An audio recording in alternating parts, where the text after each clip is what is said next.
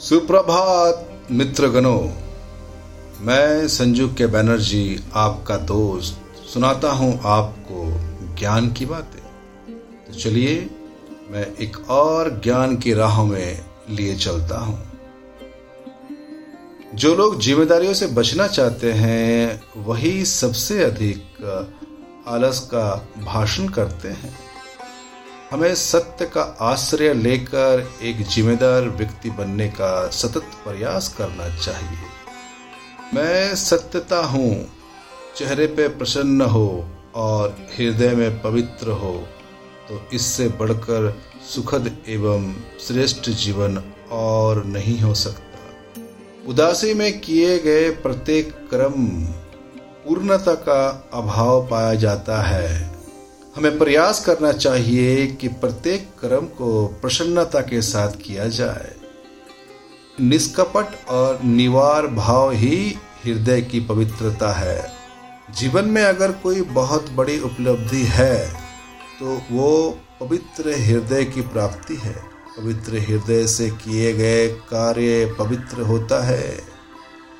पवित्र हृदय से किए हुए कार्य पवित्र होता है। जिसके आपका मन, मस्तिष्क और आत्मा भी स्वस्थ होता है।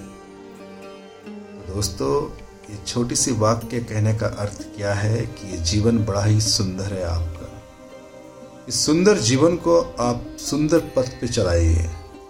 कभी भी ना दुख के पथ पे चलिए, ना दुख लीजिए, ना किसी से बुरा कीजिए, ना किसी को बुरा कहने का मौका दीजिए।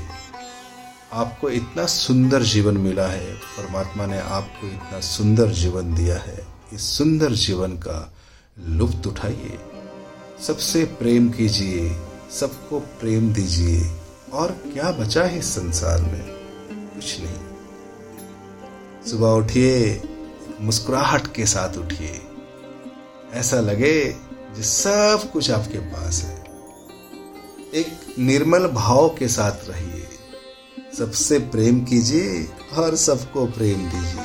बस मैं अपने वाणी को यहीं विराम देता हूँ। मैं जल्द लौटूँगा। एक और नई जानकारी के साथ, एक और नया ज्ञान के साथ। मैं कोई और नहीं, मैं आप ही का दोस्त, संजू के बैनर्जी सुनाता हूँ आपको ज्ञान की बात। जल्द लौटूँगा मैं।